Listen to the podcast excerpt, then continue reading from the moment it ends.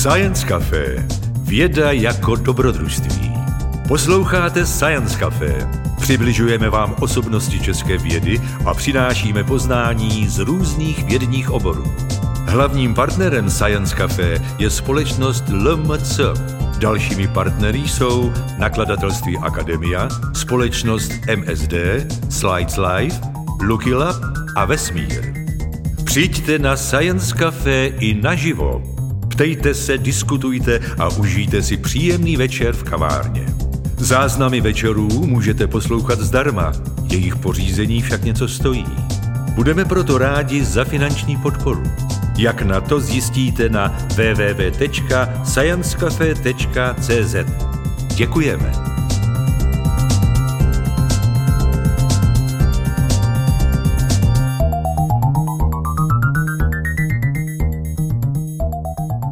Já vlastně taky budu mluvit trošku o masových vrazích, protože asi jste z tématu pochopili, že moje přednáška se bude týkat srážek Země s asteroidy.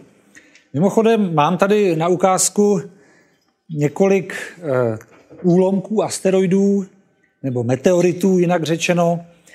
O nich ještě něco časem řeknu a potom samozřejmě po přednášce si můžete přijít tyhle ty kousky tady osát. Úplně na úvod bych se zeptal já vás. Myslíte si, že se Země srazí s planetkou? Kdo si myslí, že ano, prosím, ruku nahoru. Tak vidím aspoň polovinu rukou, to je dobře. Protože odpověď je samozřejmě ano. Teda samozřejmě to až tak není. Doufám, že vám to bude samozřejmé po té mojí přednášce. Odpověď je ano, ale já se pokusím vás v téhle přednášce přesvědčit, nebo v tomhle povídání, nemá to být přednáška, ale neformální povídání, přesvědčit vás o tom, že to nebude vypadat tak, jako tady na tom obrázku. Nebo ne, doufejme, že to tak nebude vypadat. Eh, proč si myslíme, že se Země sráží s planetkou? Těch indicí je celá řada od přímých pozorování, protože srážky Země s planetkami neboli asteroidy, což jsou synonyma, vidíme téměř na denním pořádku. Já tady projdu všechny ty indicie, které máme postupně. Úplně první indicí je tedy přímé pozorování. Kdykoliv uvidíte na obloze padající hvězdu, lidově řečeno odborně meteor nebo bolit, tak vlastně vidíte srážku Země, respektive její atmosféry s nějakou malinkatou planetkou. Spodní eh, hranice na to, čemu ještě říkáme planetka, v podstatě neexistuje, takže eh, i když vidíte jenom něco malého padat, tak můžeme považovat za srážku Země s planetkou. Planetky mají takovou vlastnost, že čím jich je méně, eh, čím, pardon, čím, čím jsou menší, tím jich je více. To znamená, s těmi nejmenšími se Země sráží nejčastěji. Čas od času část toho materiálu, který jinak se většinou odpaří v atmosféře, dopadne až na zemský povrch a tomu potom říkáme meteority. Takže tady pár těch meteoritů je také. Nemusíme chodit vůbec daleko k nějakým konkrétním příkladům, protože i na našem území eh, v nedávné historii, ale i v dávné historii dopadla řada meteoritů. Jedním takovým příkladem jsou meteority Morávka, z roku 2000 v Beskydech, kdy se Země srazila s planetkou, která původně měla rozměr asi půl nebo jeden metr a ten zbytek tedy dopadl na zemský povrch. Když půjdeme k našim sousedům, podobný případ se odehrál v roce 2010, eh, kdy byly nalezeny meteority Košice. Meteority se vždycky pojmenovávají podle místa, kde byly nalezeny, takže Morávka podle obce Morávka v Beskydech, Košice podle toho, že to bylo poblíž teda města Košice. Když se podíváme trošku dál do historie, tak takový hodně známý případ se odehrál na začátku 20. století, takzvaná tunguská událost nebo tunguský asteroid, tunguský meteorit. Říká se tomu různě. Každopádně tehdy se Země srazila s tělesem o velikosti zhruba asi 50 metrů, takže to už jsme u trošku větších rozměrů, než o kterých jsem tady mluvil před chviličkou. Eh, ta, ta planetka, když vlétá do atmosféry, tak má rychlost typicky několik desítek kilometrů za sekundu. Pozor, ne metrů za sekundu, ani kilometrů za hodinu, ale kilometrů za sekundu.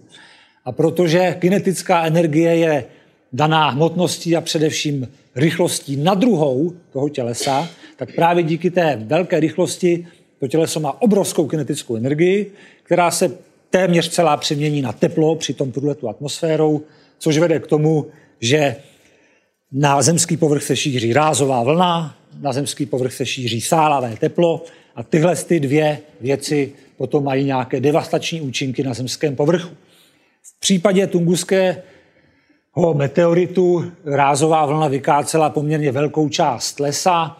Tady je vidět nějaká taková mapka, kde eh, ta černá hranice označuje oblast lesa, která byla vykácená, vyvrácená a tady dole je měřítko, tohle to je 10 kilometrů, takže vidíte, že kdyby se něco takového odehrálo nad velkoměstem, tak ho to srovná se zemí.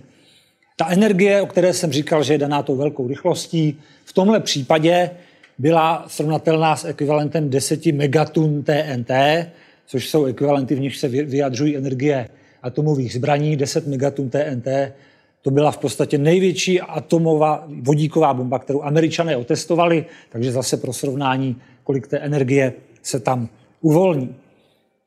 Jeden takový zajímavý případ se odehrál, při nejmenším pro mě zajímavý, ale nejenom pro mě zajímavý, se odehrál v roce 2008. Teď se zase vracíme k trošku menším planetkám.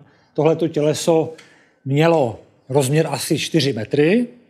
A zajímavé to bylo z toho důvodu, že to byl vůbec první případ, kdy se nám podařilo objevit tohle těleso ještě ve vesmíru, předtím, než se srazilo se Zemí. Asi 20 hodin před tím, před srážkou se Zemí, se objevilo na snímcích z dalekohledu, takže jsme věděli, že ta planetka se srazí se Zemí a kde k tomu dojde. Došlo k tomu zase teda jenom v atmosféře nad územím Súdánu, nad Nubijskou pouští a z toho tělesa dopadly do Nubijské poušti meteority. A teď se dostávám k tomu, proč, to, proč to bylo zajímavé i pro mě, protože jsem měl příležitost se zúčastnit jedné expedice, která měla za úkol ty meteority hledat, ale když mluvím o hledání meteoritů v poušti, tak spíš než hledání by se dalo říct sběr, protože meteority jsou černé a když jdete po takovéhle písečné poušti, tak téměř každý černý šutr, který uvidíte, tak je meteorit. Takže nebylo příliš obtížné tam ty meteority najít. Pojďme do nedávné historie. Tohle byla událost, kterou si možná ještě pamatujete. V roce 2013 poblíž ruského města Čeliabinsk vletěla do atmosféry planetka o rozměru zhruba 15 metrů. Díky teda zase vysoké rychlosti se uvolnila energie, srovnatelná s ekvivalentem 500 kilotun TNT, což je takový, taková běžná, dejme tomu, termonukleární zbraň. A ta rázová vlna z toho nárazu vyskyla okna v téměř celém Čeliabinsku nebo ne z toho nárazu, z toho průletu toho tělesa tou atmosférou. Zbytek toho tělesa potom dopadl eh, do jezera Čebarkul, které bylo tou dobou ještě zamrzlé, takže tam udělalo takhle krásnou díru. A po asi půl roce se Rusům podařilo ten největší úlomek ze dna toho jezera vylovit. Nicméně ty úlomky toho tělesa zasypaly tam celou velkou oblast a protože byla zasněžená, tak zase nebylo příliš obtížné je najít. Takže tady potom zase se můžete přijít podívat na jeden úlomek právě tohohle toho čeliabinského meteoritu. Já jsem říkal, že energie, která se uvolnila, byla nějakých 500 kilotun TNT. Eh, to těleso se rozpadlo ve výšce asi 30 km nad zemí. V téhle výšce se uvolnila maximální část té energie. Čili bylo to srovnatelné s tím, jako bychom ve 30 kilometrech nad zemí odpálili termonukleární zbraň o energii 500 kilotun TNT. To je poměrně vysoko. Kdyby to těleso bylo z nějakého pevnějšího materiálu, proletělo hlouběji do atmosféry a rozpadlo se třeba v pár kilometrech nad zemí, uvolní se stejné množství energie, ale v mnohem menší výšce, tak by to Čeliabinsk v podstatě srovnalo se zemí. Takže měli docela e, dobré štěstí. Kolegové z Astronomického ústavu v Ondřejově se zabývají Eh, vlastně sledováním těchto těch bolidů v zemské atmosféře a výpočtem, kam ta tělesa, kam ty zbytky toho tělesa, ty meteority potom dopadnou. mají za sebou už řadu úspěšných vlastně výpočtů a nálezů meteoritů. Jedním z nich je třeba meteorit nebo bolit Žďár nad Sázavou z, rok, z roku 2014, nádherný úkaz, který byl vidět z celé České republiky a potom několik nalezených kusů toho samotného meteoritu. Možná, že jste zaregistrovali v posledních dnech eh, všemi médii proběhla zpráva, že na konci loňského roku, konkrétně 18. prosince, eh, došlo k dalšímu celkem velkému pádu. Říkal jsem, Čeliabinsk měl asi 15 metrů, tohle to bylo těleso asi o 10, 10 metrů v průměru, čili taky jedno z těch větších z nedávné doby. Eh, očití svědci nejsou, protože to bylo nad Beringovým mořem, poblíž Kamčatky, ale eh, zachytili to meteorologické družice, mimo jiné. Takže tady je právě jeden snímek z meteorologické družice. Jinak ve skutečnosti, nebo původně ten pád byl zaznamenán eh, jinými, jiným typem senzorů, ale k tomu se za chvíličku ještě dostanu. Čili to jsou očitá svědectví nebo přímé záznamy toho. Vidíme prostě, že Země se sráží s malými planetkami celkem běžně. Samozřejmě máme svědectví i z dávnější minulosti, protože Země je pokrytá impaktními krát, no pokrytá, to není tak úplně správný výraz. Byla by pokrytá, kdyby jsme tady neměli geologické procesy, které ty impaktní krátery zahlazují. Díky nim do dnešní doby se jich zachovalo jenom asi nějaká dvě, nějaké zhruba dvě stovky. Eh, a to jsou svědectví srážek Země, z dávných srážek Země s planetkami, trošku většími planetkami, než o kterých jsem mluvil doteď, s planetkami o rozměrech desítek metrů, stovek metrů a někdy i kilometrů. Tady na obrázku je jeden z těch známějších kráterů, eh, Baringerův kráter v Arizoně. Nejsou v něm samozřejmě žádné pyramidy, ty jsou tam na tom obrázku jenom pro srovnání, abyste si udělali představu o tom, jak je ten kráter asi veliký.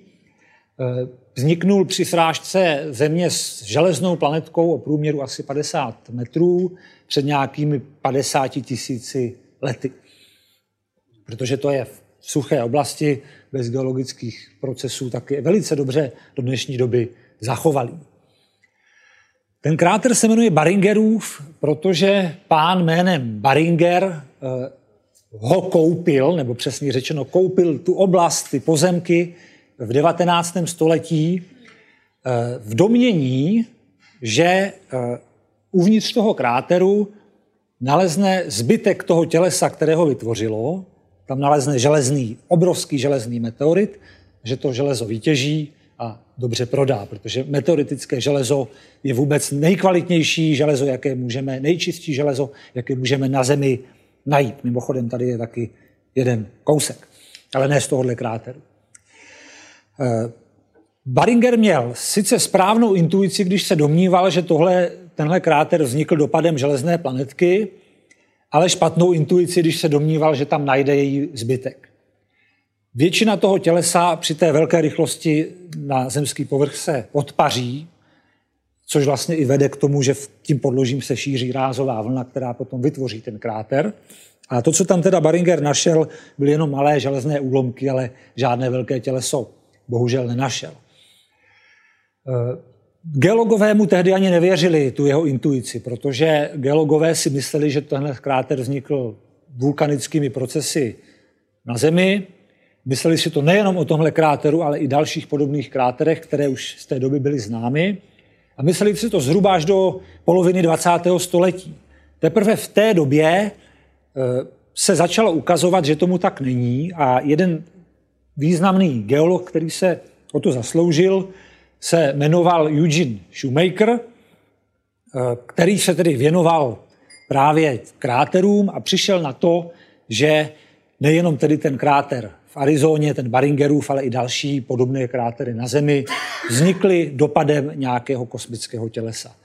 Eh, zjistit se to dá tak, že když zkoumáte ty horniny v tom kráteru, tak je evidentní, že byly vystaveny tak velkým tlakům, tak velkému nárazu, které prostě vulkány na Zemi nejsou schopni, eh, nejsou schopni vytvořit. K Shoemakerovi se váže několik zajímavých historek, nebo no, několik. První z nich je ta, že Shoemaker se přihlásil do programu Apollo, do programu astronautů, kteří letěli na měsíc, s nadějí, že bude jedním z astronautů, kteří se podívají na měsíční povrch a bude přímo na měsíci tedy zkoumat ty měsíční horniny. Tomu bohužel nevyšlo, protože mu našli nějakou nemoc nadledvinek, takže se na měsíc nikdy nepodíval, nicméně byl jedním z geologů, kteří školili ty astronauty, aby věděli, co na tom měsíci vlastně potom hledat, jak tam eh, se vyznat v těch různých eh, šutrech a horninách. Další zajímavá historka se váže k tomuhle pánovi ve spojitosti s kráterem Ries v Německu. Kdo jste tam nebyl, tak se tam určitě někdy vypravte. Ten kráter leží eh, ne poblíž, eh, vlastně naopak. Uvnitř toho kráteru leží město Nördlingen. Ten kráter má průměr asi 30 kilometrů, takže za pěkného počasí můžete vidět kolem dokola obzoru ten val toho kráteru. A to byl jeden z kráterů, který taky Shoemaker zkoumal. A když se tam vypravil, tak doufal, že tam najde horniny, které geologové označují za impaktní brekcie, což je takový slepenec malých úlomků, které právě vznikají při tom dopadu toho tělesa. Představoval si to tak, že prostě tam bude měsíce kutat, hledat, prostě, než se mu podaří teda najít tady tu horninu. Přijel do Nördlingenu a uprostřed Nördlingenu stojí kostel, který je celý postavený tady z té horniny. Tady máme i ukázku, ta hornina se jmenuje Suevit, je to tedy impaktní brekcie, to znamená malé úlomky toho podloží, do nějž dopadlo to těleso, e, spečené prostě do takovéhohle materiálu, který je tam úplně všude. Samozřejmě místního těžili, netušili, co těží, ale postavili z něj kostel a e, Shoemaker prostě e, hnedka věděl, že je v impaktním kráteru.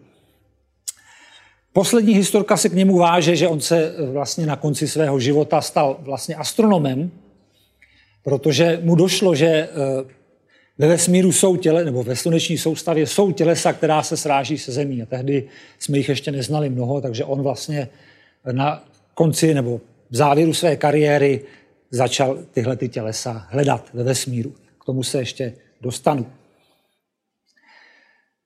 Eh, kromě naší země eh, jsou impaktní krátery i na měsíci, který Zemi doprovází cel, téměř celou její existenci, ale na rozdíl od Země na měsíci nejsou geologické procesy, které by ty krátery zahlazovaly. Takže měsíc zcela evidentně ukazuje na to, že Země se musela celou svou historii srážet s nějakými planetkami.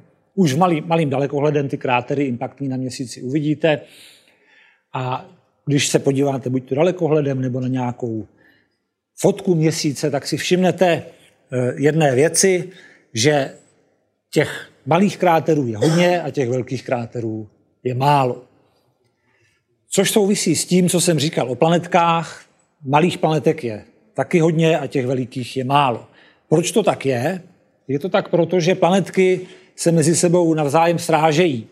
A když rozbijete cokoliv, tak většinou těch malých střepů bude hodně těch velkých střepů bude málo.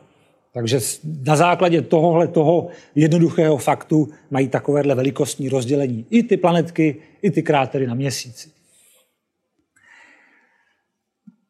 Další indicí, která nám říká o tom, že se Země sráží s planetkami, jsou různé vojenské systémy. Američani v 60. letech vybudovali na zemském povrchu síť takzvaných infrazvukových senzorů, Infrazvuk je zvuk o tak nízkých frekvencích, že ho lidské ucho neslyší, ale přístroj ho dokážeme zaznamenat. Ten infra, infrazvuk se šíří na velkou vzdálenost. A američani tuhle síť vy, vybudovali za účelem detekce testů jaderných zbraní v atmosféře. Od Sovětů samozřejmě především. Krátce poté, co tu síť zprovoznili, tak zjistili, že k těm testům dochází mnohem častěji, než čekali.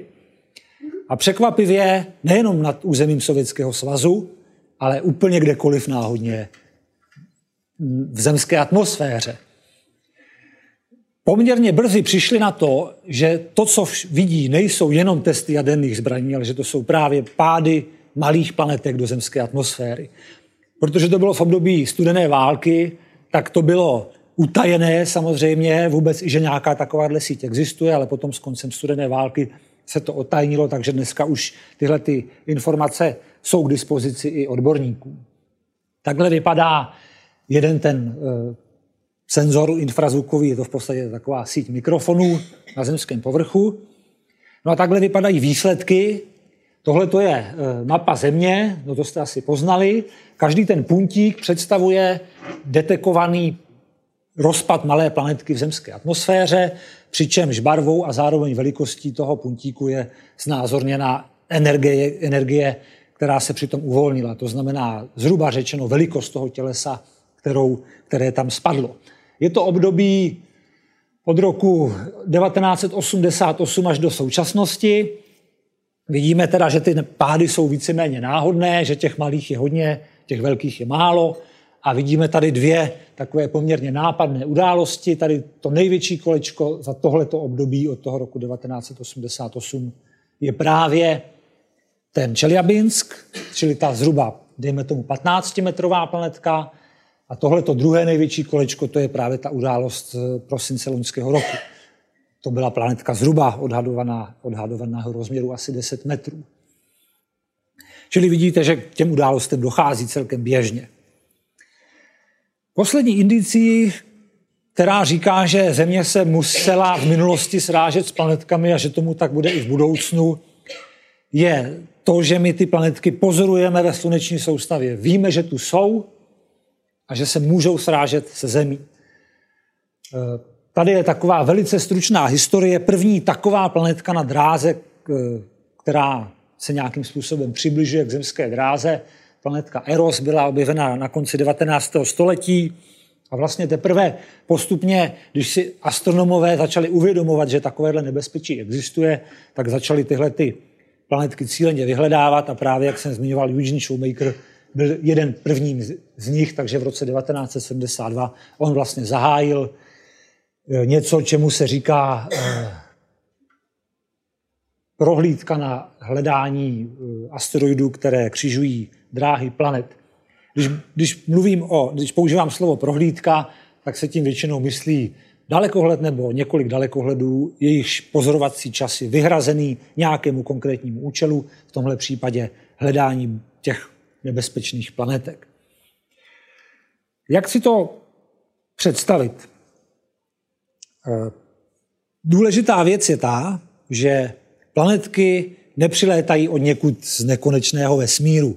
Planetky jsou tady s námi ve sluneční soustavě od jejího vzniku. Jsou to vlastně pozůstatky tvorby planet. Takže tady máme pohled na sluneční soustavu ze zhora, uprostřed slunce, dráhy Merkuru, Venuše, Země, Marsu, tady je dráha Jupiteru a každý tady z těch puntíků je nějaká planetka. Převážná většina planetek ve sluneční soustavě obíhá pro nás neškodně v pásu, takzvaném hlavním pásu planetek mezi Marsem a Jupiterem, ale řada z planetek obíhá i na drahách, které křižují dráhu Země. To jsou všechny tyhle ty červené puntíky a těm říkáme blízkozemní planetky. Teď se možná zarazíte, proč říkáme blízkozemní planetky tělesům, které jsou hodně daleko od Země, ale je to dáno tím, že oni obíhají kolem Slunce, obíhají kolem Slunce po eliptických drahách, takže ty dráhy těch blízkozemních planetek vypadají nějak takhle. Jsou tak protažené, že se dostávají i blíže ke Slunci a mohou tedy křižovat dráhu Země nebo se k ní přibližovat. To je vlastně definice blízkozemních planetek. V současnosti těchto těles, no v současnosti, já tady mám asi rok staré údaje, dneska už se to blíží možná nějakým 20 tisícům, takže známe jich zhruba něco kolem 20 tisíc. A ty čísla budou stále narůstat, protože se objevují menší a menší a menší. Co je důležité, je to, že ty největší už známe, ty největší, které by případně představovaly nějakou hrozbu pro lidskou civilizaci. Několikrát jsem zmiňoval, že když jdeme k menším rozměrům, tak těch počtů je více, právě díky těm jejich zájemným srážkám. Takže ty, těch velkých je málo, ty už známe všechny, víceméně. Tady je vlastně graf, který ukazuje, kolik těch blízkozemních planetek zhruba asi tak je.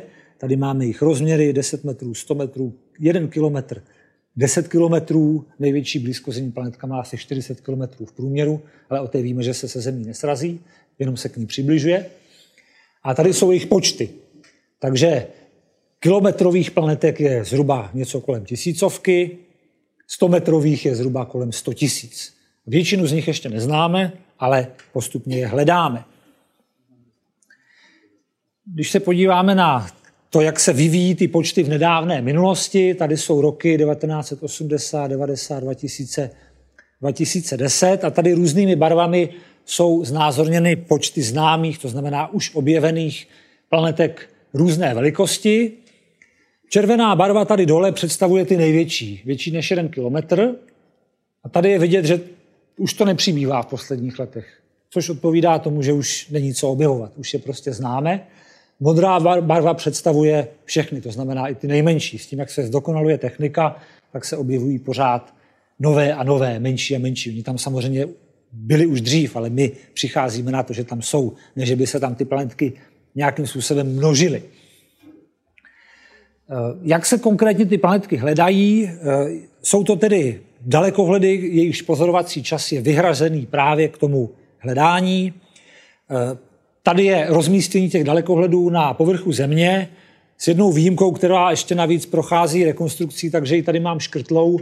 Si můžete všimnout, že všechny tyhle ty prohlídky, nebo téměř všechny, mám tady jen ty důležité, leží na území Spojených států, buď to tedy přímo na kontinentu nebo na Havaji což je dáno tím, že americká vláda eh, investuje ze všech států na světě vlastně nejvíc do tohohle toho hledání. Ty dalekohledy nepatří mezi největší dalekohledy na světě, ale výhodu mají v tom, že tedy veškerý jejich čas je vyhrazený právě eh, na hledání těch planetek. Takhle vypadá jedna ta stanice, je tam několik dalekohledů eh, s průměrem jednoho metru, jeden dalekohled s průměrem 3,8 metrů. Když se bavíme o tom, jak slabé objekty vidí astronomický dalekohled, tak vždycky ten průměr je tím rozhodujícím eh, kritériem.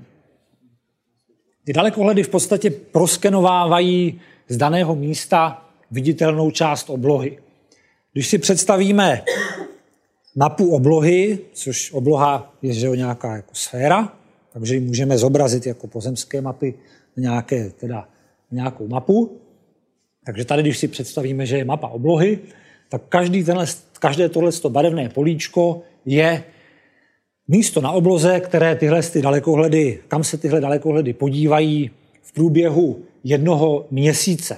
Čili za jeden měsíc oni takhle prosnímají tuhle tu část oblohy. Všimněte si, že jsou tam oblasti, kam se ty dalekohledy nepodívají.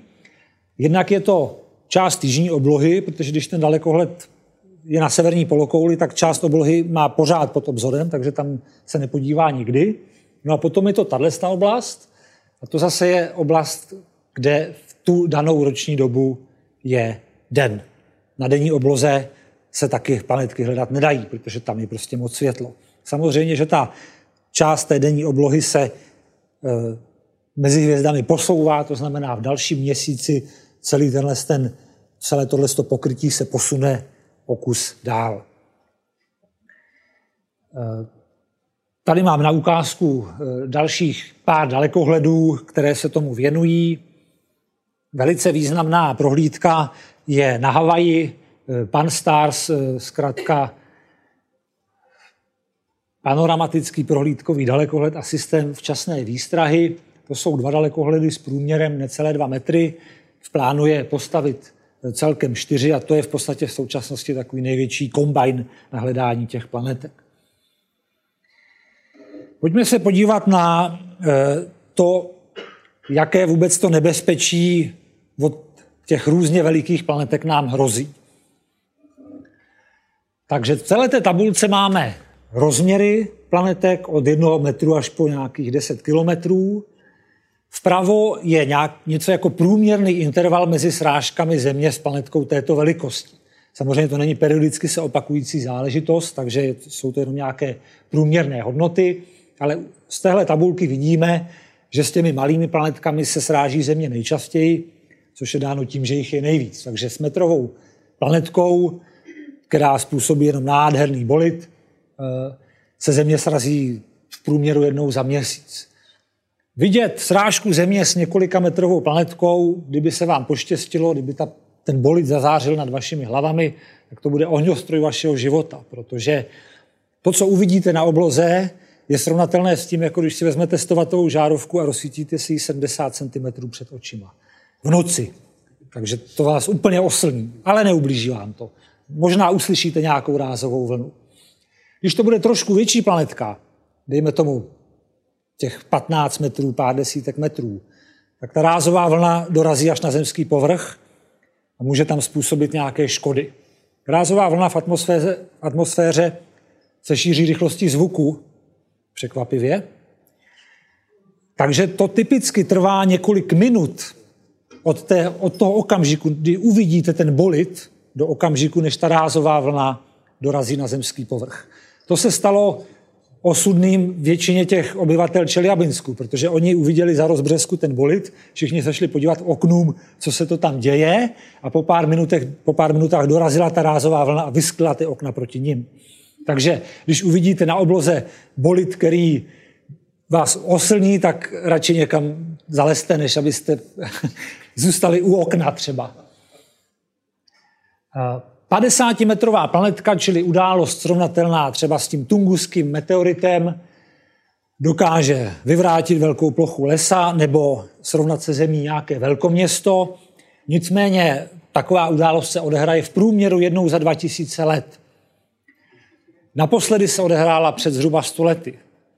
To neznamená, že teď máme ještě 1900 let, než se stane další taková událost, protože to není periodicky se opakující věc. Je to něco jako povodně. Prostě nedokážeme, dokud ty planetky těchto velikostí nebudeme znát všechny, nedokážeme dopředu odhadnout, kdy se to stane. Eh, v současnosti ty prohlídky mají za úkol hledat všechny planetky větší než 140 metrů. To už jsou eh, tělesa, která dokáží srovnat se zemí, zničit nějaký menší stát nebo menší eh, střed kontinentu. Jednou za 300 tisíc let. Eh, od velikosti zhruba jednoho kilometru už mluvíme o globální události. Kilometru, srážka Země s kilometrovou planetkou by pravděpodobně znamenala kolaps naší civilizace v podobě, jak ji známe. Neznamená to, že by lidstvo jako takové vyhynulo, ale nejspíš bychom se vrátili v jaksi civilizačně někam možná do raného novověku nebo něco takového. Důvod je celkem prostý. Při srážce Země s takovouhle planetkou se do atmosféry vyvrhne obrovské množství prachu, které způsobí globální pokles teploty o několik stupňů Celzia na mnoho let, což povede ke kolapsu zemědělství a s tím spojených dalších eh, následků války a migrace a podobně. Desetikilometrová planetka se naposledy se Zemí srazila na konci druhohor před 65 miliony lety. Geologové se do dneška přou o to, jestli způsobila vyhnutí dinosaurů, anebo jestli to byl jen takový hřebíček do jejich rakve. Takže eh, to úplně říct nemůžu, že by vyhubila dinosaury, ale každopádně způsobila masové vymírání druhů. To zcela určitě ano. Jestli to byl ten poslední impuls, který způsobil vyhynutí dinosaurů, to samozřejmě úplně eh, s jistotou se zatím říct nedá.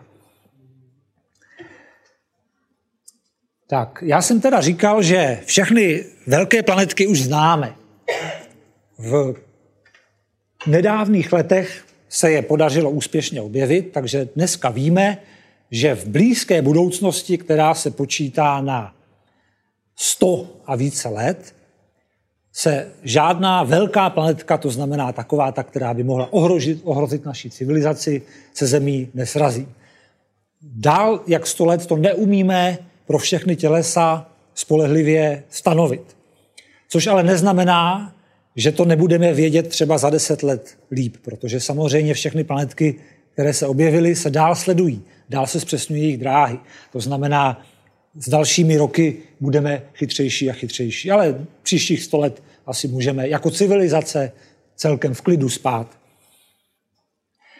V současnosti se tedy hledají ty menší tělesa, do, nebo od rozměru zhruba 140 metrů nebo 100 metrů, což není náhoda. U tady těch velikostí už je víceméně jasné, že ta planetka vždycky přežije ten průlet atmosférou a dopadne až na zemský povrch, zatímco u menších těles to nemusí být vždycky pravda.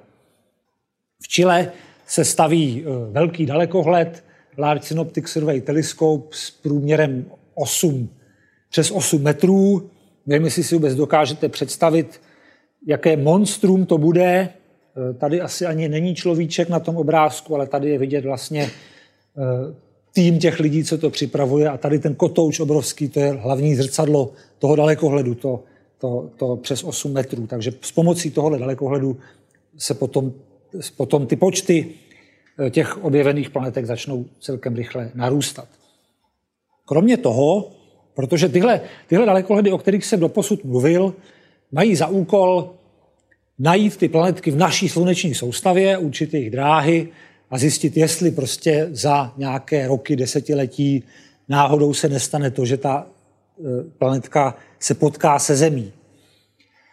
E, kromě toho z nedávné doby e, máme systém menších dalekohledů, které mají za úkol trošku něco jiného.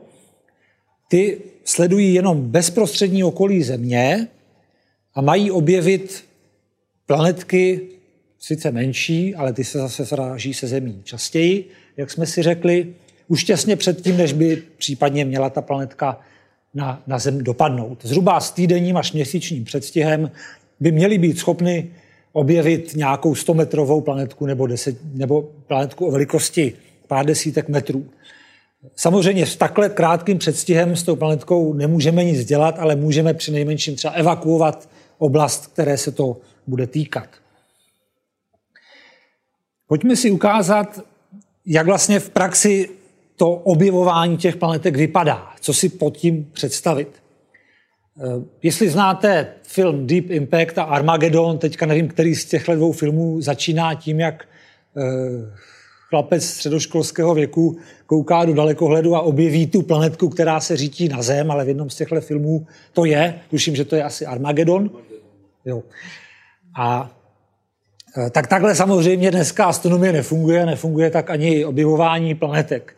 Dneska se eh, v astronomii používají eh, digitální přístroje, podobné jako máte v digitálním fotoaparátu a dneska už i v každém mobilu, a jenom samozřejmě trošku citlivější. A takhle vypadá typický snímek z astronomického dalekohledu. Tady je teda převedený do negativu. Všechny tyhle ty tečky jsou hvězdy na obloze, Některé z těch teček jsou planetky. Já tady mám položenou otázku, jestli poznáte, která z těch teček je planetka, ale pravděpodobně nepoznáte. Tohle je jenom nějaký, nějaká příliš jasná hvězda, která se nám rozplizla na snímku. To není planetka. Planetky jsou tak daleko, že na snímcích prostě vypadají bodově, jako hvězdy. Odtud mimochodem pochází i jejich název asteroidy, což znamená vypadající jako hvězdy. Aster je řecky hvězda. Takže na jednom snímku nepoznáte, co je planetka a co ne. Ale když uděláme víc snímků stejné oblasti po sobě, pustíme je v animaci, tak protože planetka obíhá kolem Slunce a Země obíhá kolem Slunce, tak tyhle ty dva pohyby se nám spojí takže ta planetka se pohybuje na obloze mezi hvězdami takže když se teď budete na ten snímek, na tu animaci chvíli dívat, tak si všimnete třeba téhleté, zatímco hvězdy stojí, tak ona se pohybuje, ale je jich tam určitě víc. Tohle to dneska e, nedělají lidi. V minulosti to dělali, dělali lidi, že si, že si pouštěli takhle ty animace. Ale dneska těch dat z těch dalekohledů je tolik, že by se potřebovali armádu koukačů na snímky a ty by se z toho stejně zbláznili. Takže tohle to samozřejmě dělá software, který vyhodnocuje ty snímky, eh, najde všechno, co se, co se na nich pohybuje, změří, kde přesně na obloze se ten objekt nachází, v kterou přesně dobu. Samozřejmě z takovýchhle snímků ani z pohledu na oblohu nepoznáte, jak je ten objekt daleko. Ta informace o vzdálenosti tam chybí. Máme jenom dvě souřadnice na obloze, ale informaci o vzdálenosti nemáme z takovéhohle pozorování. Přesto lze z takovýchhle informací získat informaci o tom, jak vypadá dráha té planetky ve sluneční soustavě. To by bylo na samostatnou přednášku. Každopádně využívá se toho, že i Země se pohybuje kolem Slunce a my víme, jak se pohybuje. To znamená, eh, máme v podstatě nějaký, nějakou projekci té planetky na oblohu, víme, že se na ní díváme občas z jiných úhlů, takže na základě toho se dá určit de facto eh, zjednodušeně řečeno i její vzdálenost. Eh, možná se občas v médiích setkáváte s informací, že astronomové objevili planetku, která se má srazit se Zemí. Ještě před nějakými zhruba pěti lety to většinou vypadalo tak, že se objevily titulky na Zemi se řítí asteroid, pak se nic nestalo, žádné dementy nebyly, nebylo a zpráva vyšuměla tak nějak dostracená. V posledních letech už se média trošku poučila a většinou v těch článcích najdete i informaci, že pravděpodobnost srážky planetky se Zemí je třeba jedna ku deseti tisícům. Co si vůbec pod tím představit? Pojďme se na to trošku podívat. Důležitá věc, když se mluví o takhle malých pravděpodobnostech, je uvědomit si, že když se má něco stát, ať už je to srážka Země s planetkou nebo cokoliv, s pravděpodobností 1 ku 10 tisícům, tak to znamená, že s pravděpodobností 9999 ku jedné se to nestane. Šance, že se to nestane, je o mnoho řádů větší, než že se to stane, když je tam takhle veliký ten zlomek. Ale z čeho se vůbec ta, to číslo vydoluje? My ty dráhy planetek nikdy neznáme přesně. Každé měření, ať už v astronomii nebo v jakémkoliv oboru vědy, je zatíženo nějakou chybou. Ta chyba se potom nějakým způsobem promítá i do toho, jak nepřesně známe dráhu té planetky ve sluneční soustavě. Zjednodušeně řečeno si to můžeme představit tak, že my nevíme přesně, kudy ta planetka poletí.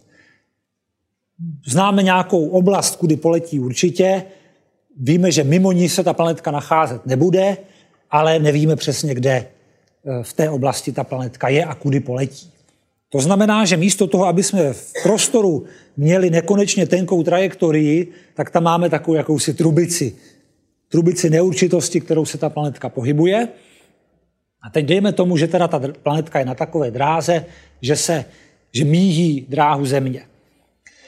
V případě, že tomu je takhle, jako tady na tom obrázku, tak víme s jistotou, že ta planetka, přestože neznáme přesně její následný pohyb, tak vidíme, že to míjí naši planetu, takže je všechno OK.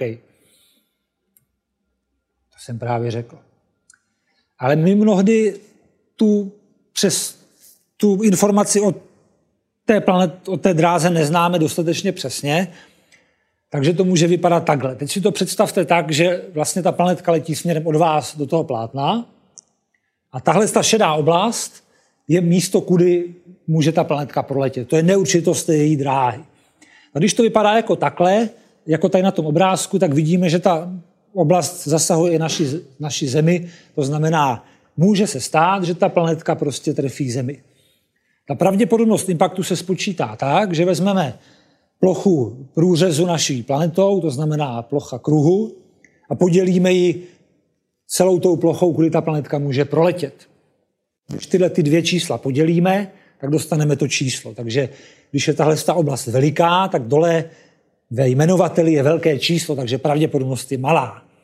S přibývajícími pozorováními se ta plocha neurčitosti zmenšuje. A protože tahle plocha je pořád stejná a ve jmenovateli se nám zmenšuje to číslo, tak výsledek se zvětšuje.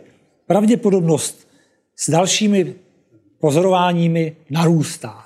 To je většinou eh, okamžik, kdy si toho všimnou média, protože si řeknou, aha, tahle planetka ještě před týdnem měla mnohem menší pravděpodobnost, než má teď, takže otrockou extrapolací za týden by se s námi měli, měla srazit s jistotou jedna, ale ono to takhle většinou nedopadne, protože časem se ta oblast smrskne natolik, že začne bezpečně míjet naši planetu a v tom momentě ta pravděpodobnost klesne na nulu.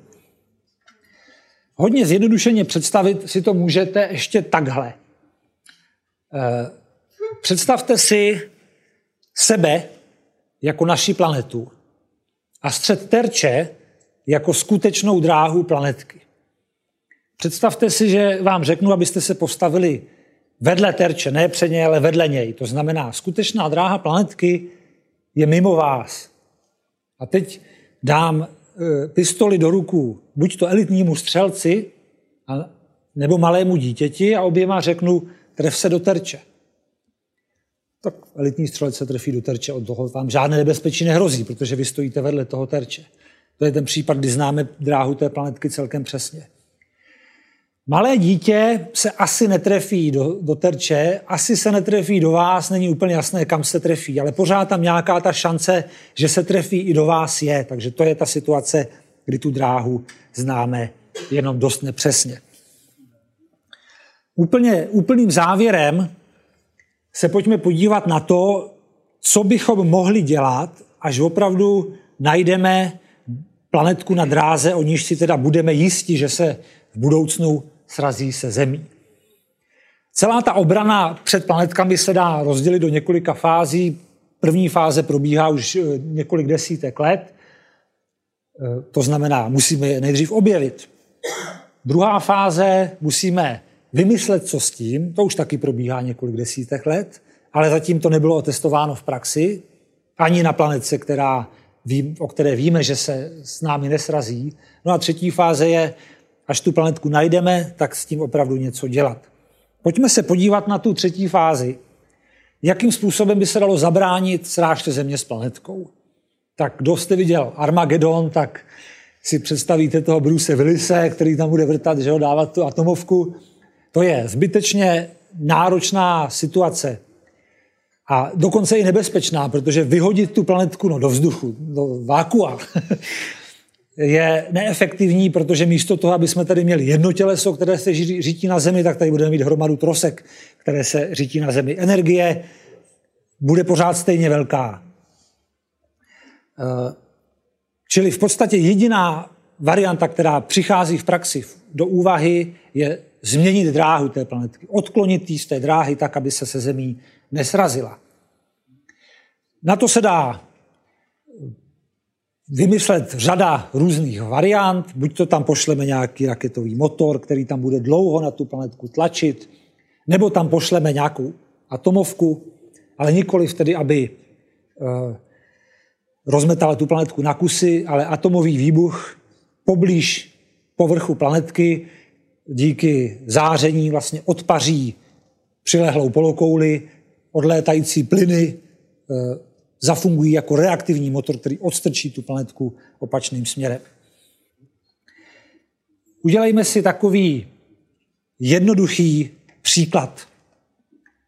Bude asi jediný příklad, který tady ode mě uslyšíte, ale už se blížíme k závěru.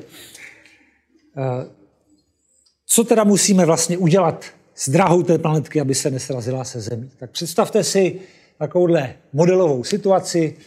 Tady máme Slunce, tady máme dráhu Země, tady máme dráhu nějaké nebezpečné planetky. O níž třeba víme, že po jednom oběhu kolem Slunce se má srazit v tomhle místě se Zemí. V jiném nemůže, že jo? Tady se ty dráhy protínají. Dejme tomu, že k ní vyšleme nějaké zařízení, které ji trošku popostrčí. Ten štulec, který planetce, planetce udělíme, bude o velikosti jednoho centimetru za sekundu. Představte si, jak malá je to rychlost, jeden centimetr za sekundu. Takhle malinko trošku do té planetky šťouchneme. Teď co to bude mít za následek? V důsledku téhle změny se změní dráha té planetky. Mnohem méně, než je tady na tom obrázku. Tohle je samozřejmě přehnané, aby jsme tady nějakou změnu vůbec viděli. Když si to přepočítáme na nějaké číslo, tak ta dráha se změní o 800 kilometrů. O 800 kilometrů bude ta dráha protaženější. Naše planeta má průměr nějakých 13 000 kilometrů. 800 kilometrů je málo, že jo? To jsme si úplně nepomohli. Nicméně, kdo si ze střední školy pamatuje Keplerovy zákony, tak ví, že třetí, tuším, Keplerův zákon dává do souvislosti velikost oběžné dráhy s oběžnou dobou. Takže tahle konkrétní změna způsobí, kromě toho, že se trošku protáhne ta dráha, že oběžná doba planetky kolem Slunce se změní o 6,5 minuty. Asi zhruba. A teď přichází na řadu ten trik. Ten trik spočívá v tom, že naše Země taky obíhá kolem Slunce. Rychlostí 30 km za sekundu. To znamená, do místa, kde by se ta planetka měla srazit se Zemí, ta planetka díky téhle změně dorazí o 6,5 minuty později nebo dřív, podle toho, jakým směrem to změníme, takže Země v tom místě už nebo ještě nebude. To je celý princip odklonu dráhy z nebezpečné planetky. Trošičku změnit její oběžnou dobu, aby Země stihla v místě budoucí srážky ještě nebo už nebýt. Dokážeme tohleto udělat v praxi? Eh, já jsem mluvil o konkrétním příkladu jednoho centimetru štulce o velikosti jednoho centimetru za sekundu.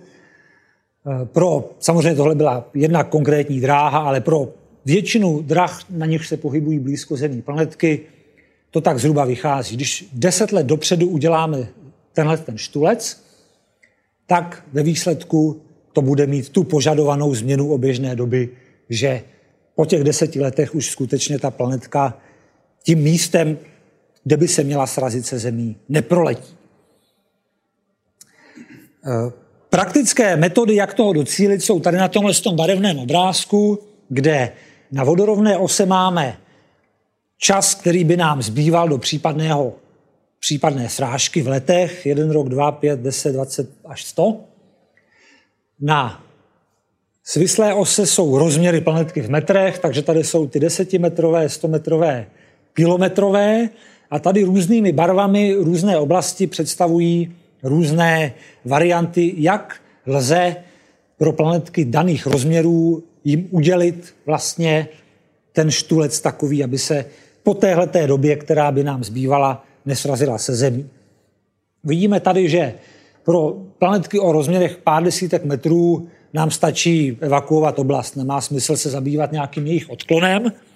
Pro planetky, dejme tomu od 100 metrů do pár set metrů a pro relativně dlouhé časy, které by nám zbývaly do, impact, do impaktu, přichází v úvahu velice jednoduché zařízení, takzvaný kinetický impact, když v podstatě vezmeme dostatečně těžkou sondu, kterou velkou rychlostí do té planetky napálíme. Vznikne impaktní kráter, odlétávající úlomky zase zafungují jako reaktivní pohon odstrčí to tu planetku. Pro největší tělesa e, přichází v úvahu teda jenom ta nukleární nálož. Samozřejmě v případě, že by čas do impaktu byl příliš krátký, že bychom teď objevili ještě nějakou zatoulanou planetku o velikosti jednoho kilometru, která by se s námi měla srazit za pár let, tak zřejmě nebudeme schopni s tím nic udělat, protože než se připraví, vypustí a použije takovéhle zařízení, tak těch pár let uteče jako nic. V tom případě nám zřejmě pomůže jenom Chuck Norris. Děkuji vám za pozornost a můžeme zahájit nějakou diskuzi.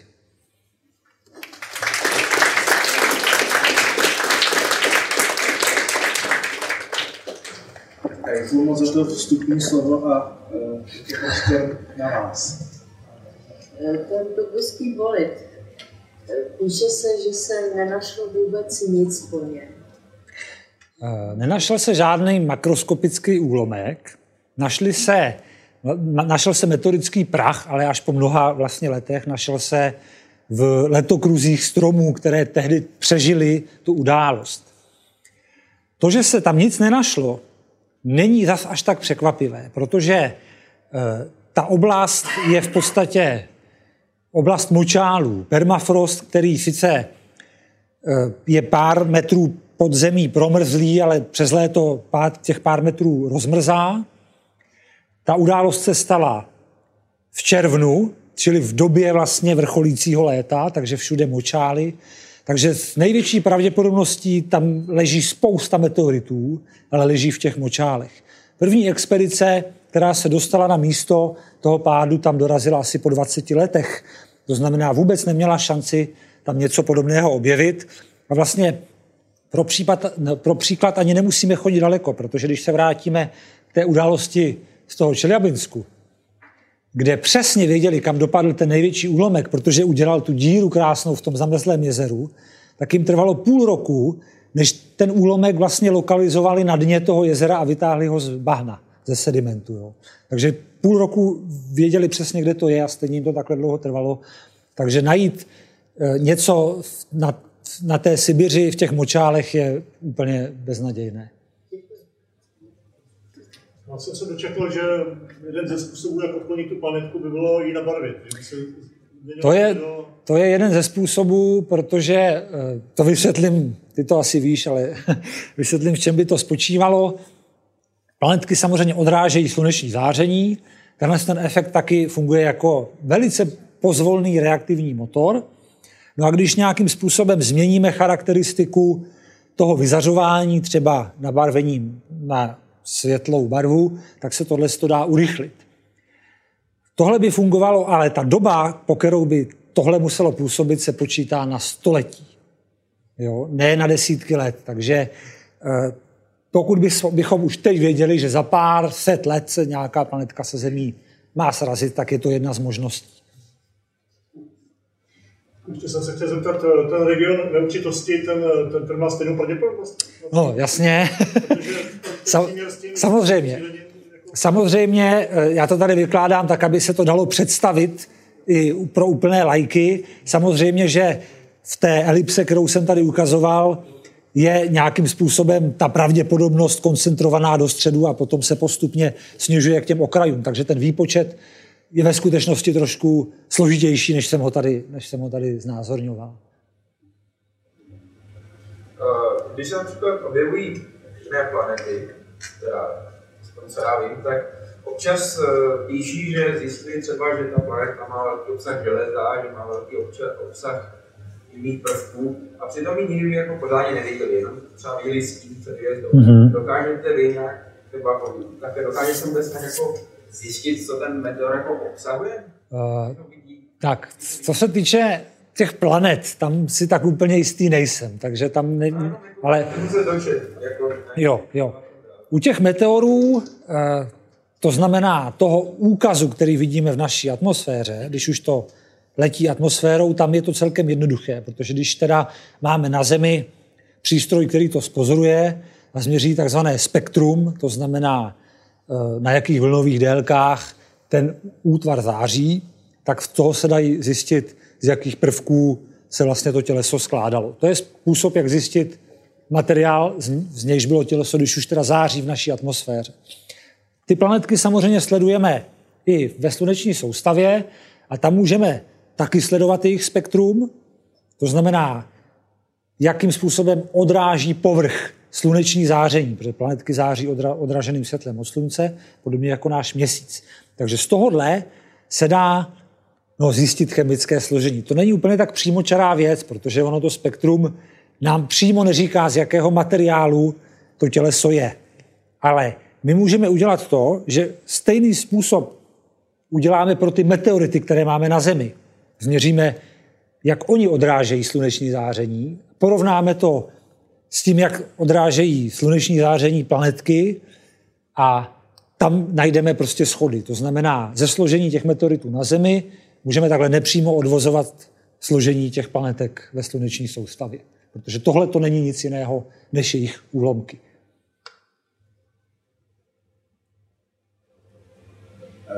Se možná zeptám na trošičku jinou věc. Vy jste zmiňoval, že eh, se vlastně dneska používají počítače na ty výpočty. Eh, existují i programy, kdy vlastně eh, běžný uživatel může jakoby svoji výpočetní kapacitu mm-hmm jako zapůjčit těmhle těm jako zlehklým účelům. Tak jsem se chtěl zeptat, jestli to funguje vlastně i v tom výzkumu. Uh, tohle není až tak výpočetně náročná věc. To znamená, že tohle tam se takhle nedělá. Eh, ale ten hlavní důvod je ten, že eh, v podstatě to, s čím má ten software nejvíc práce, je identifikace těch pohybujících se objektů na těch snímcích. A to jsou tak obrovské objemy dat, že není dneska realizovatelné, aby ten software, který to zpracovává, byl kdekoliv jinde na světě, než přímo tam, kde je ta observatoř. Nedokážeme takhle velké objemy dat přenášet v reálném čase někam jinam. Jo? Takže ten, no, ten klástr výpočetní, který tohle to dělá, musí být přímo vlastně v budově té observatoře. Pro srovnání, ano, já ještě, no.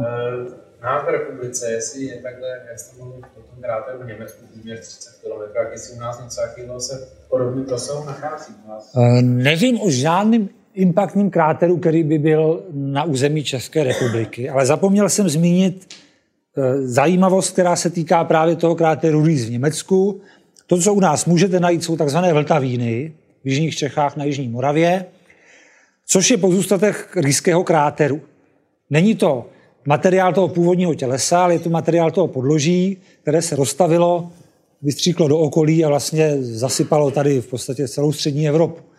Ale v těch jižních Čechách je právě odhalená na povrchu ta geologická vrstva tohohle z toho stáří, takže proto tam nacházíme ty vltavíny. Oni jsou pravděpodobně i někde jinde, nebo někde už oterodovali, už jsou dávno pryč, na jiných místech Evropy jsou v hloubce, takže je nevidíme, ale právě v jižních Čechách je teda můžeme shodou okolností nacházet na zemském povrchu. To je, to je nejblíž, k čemu se můžeme tady Eh, u nás přiblížit teda k, takovému, k takové události.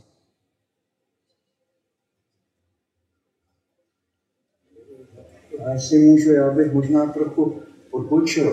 Mluví se o těžbě materiálu z měsíce, z planetek, takovým hitem je helium-3.2. Mm-hmm. Jakým způsobem je tam vázaný? Samozřejmě to nemůže být vázaný chemicky, jestli nějak absorpčně, absorpčně. Něco takového. No. Zrovna 3.2 a proč ne 4.2 tam není vázaný?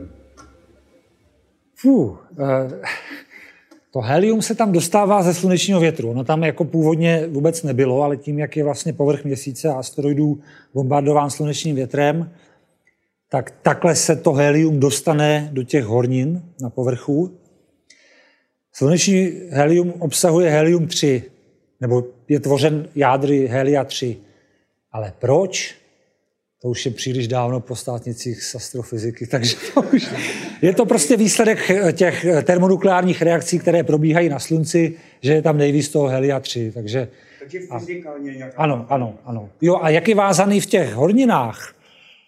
No, tak to teda vám neřeknu. Ne, protože bych to už zapomněl, ale to jsem ani nikdy nevěděl. Jak konkrétně je vázaný, eh, vázaný v tom materiálu, to nevím. Ještě jestli se můžu zeptat, jste zmínila na začátku to KT rozhraní, mm. ten kilometrový 10, 10, 10 kilometrový. Je nějak jako místo toho dopadu nebo? Uh, geologové, co dělají průzkum pro těžby ropy, to vědí už nějak od 60. 70. let. Ale protože tyhle ty firmy si to tají, tak eh, veřejnost se to dozvěděla až v 80. letech. Je to kráter Chicxulub eh, na pobřeží Yucatánu v Mexickém zálivu.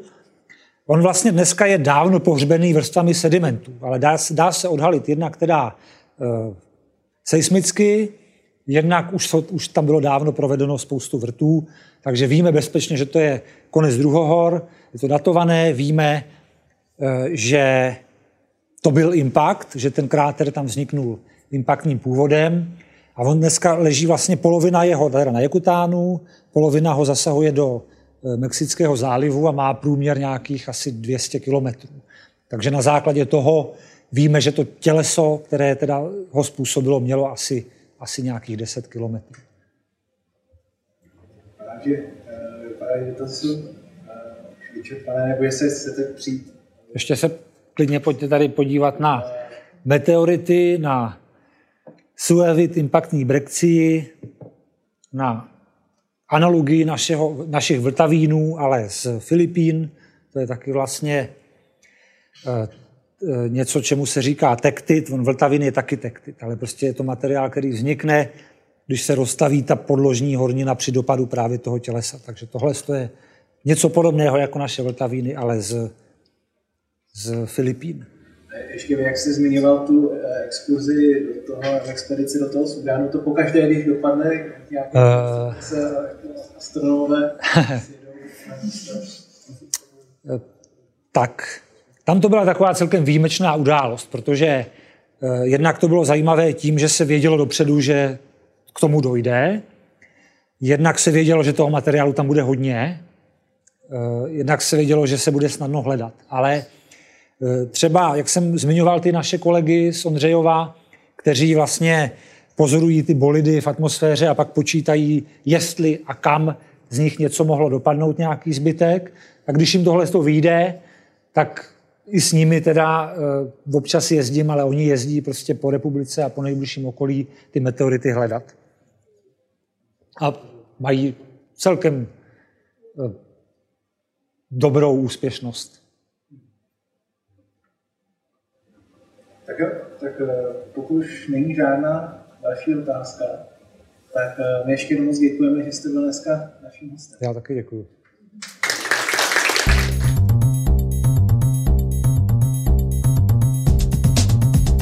Děkujeme, že jste poslouchali Science Café. Pozvánky na nejbližší akce a možnosti, jak Science Café podpořit, najdete na www.sciencecafe.cz. Další podcasty si můžete poslechnout na SoundCloud, Spotify a slideslife.cz. Science Café. Věda jako dobrodružství.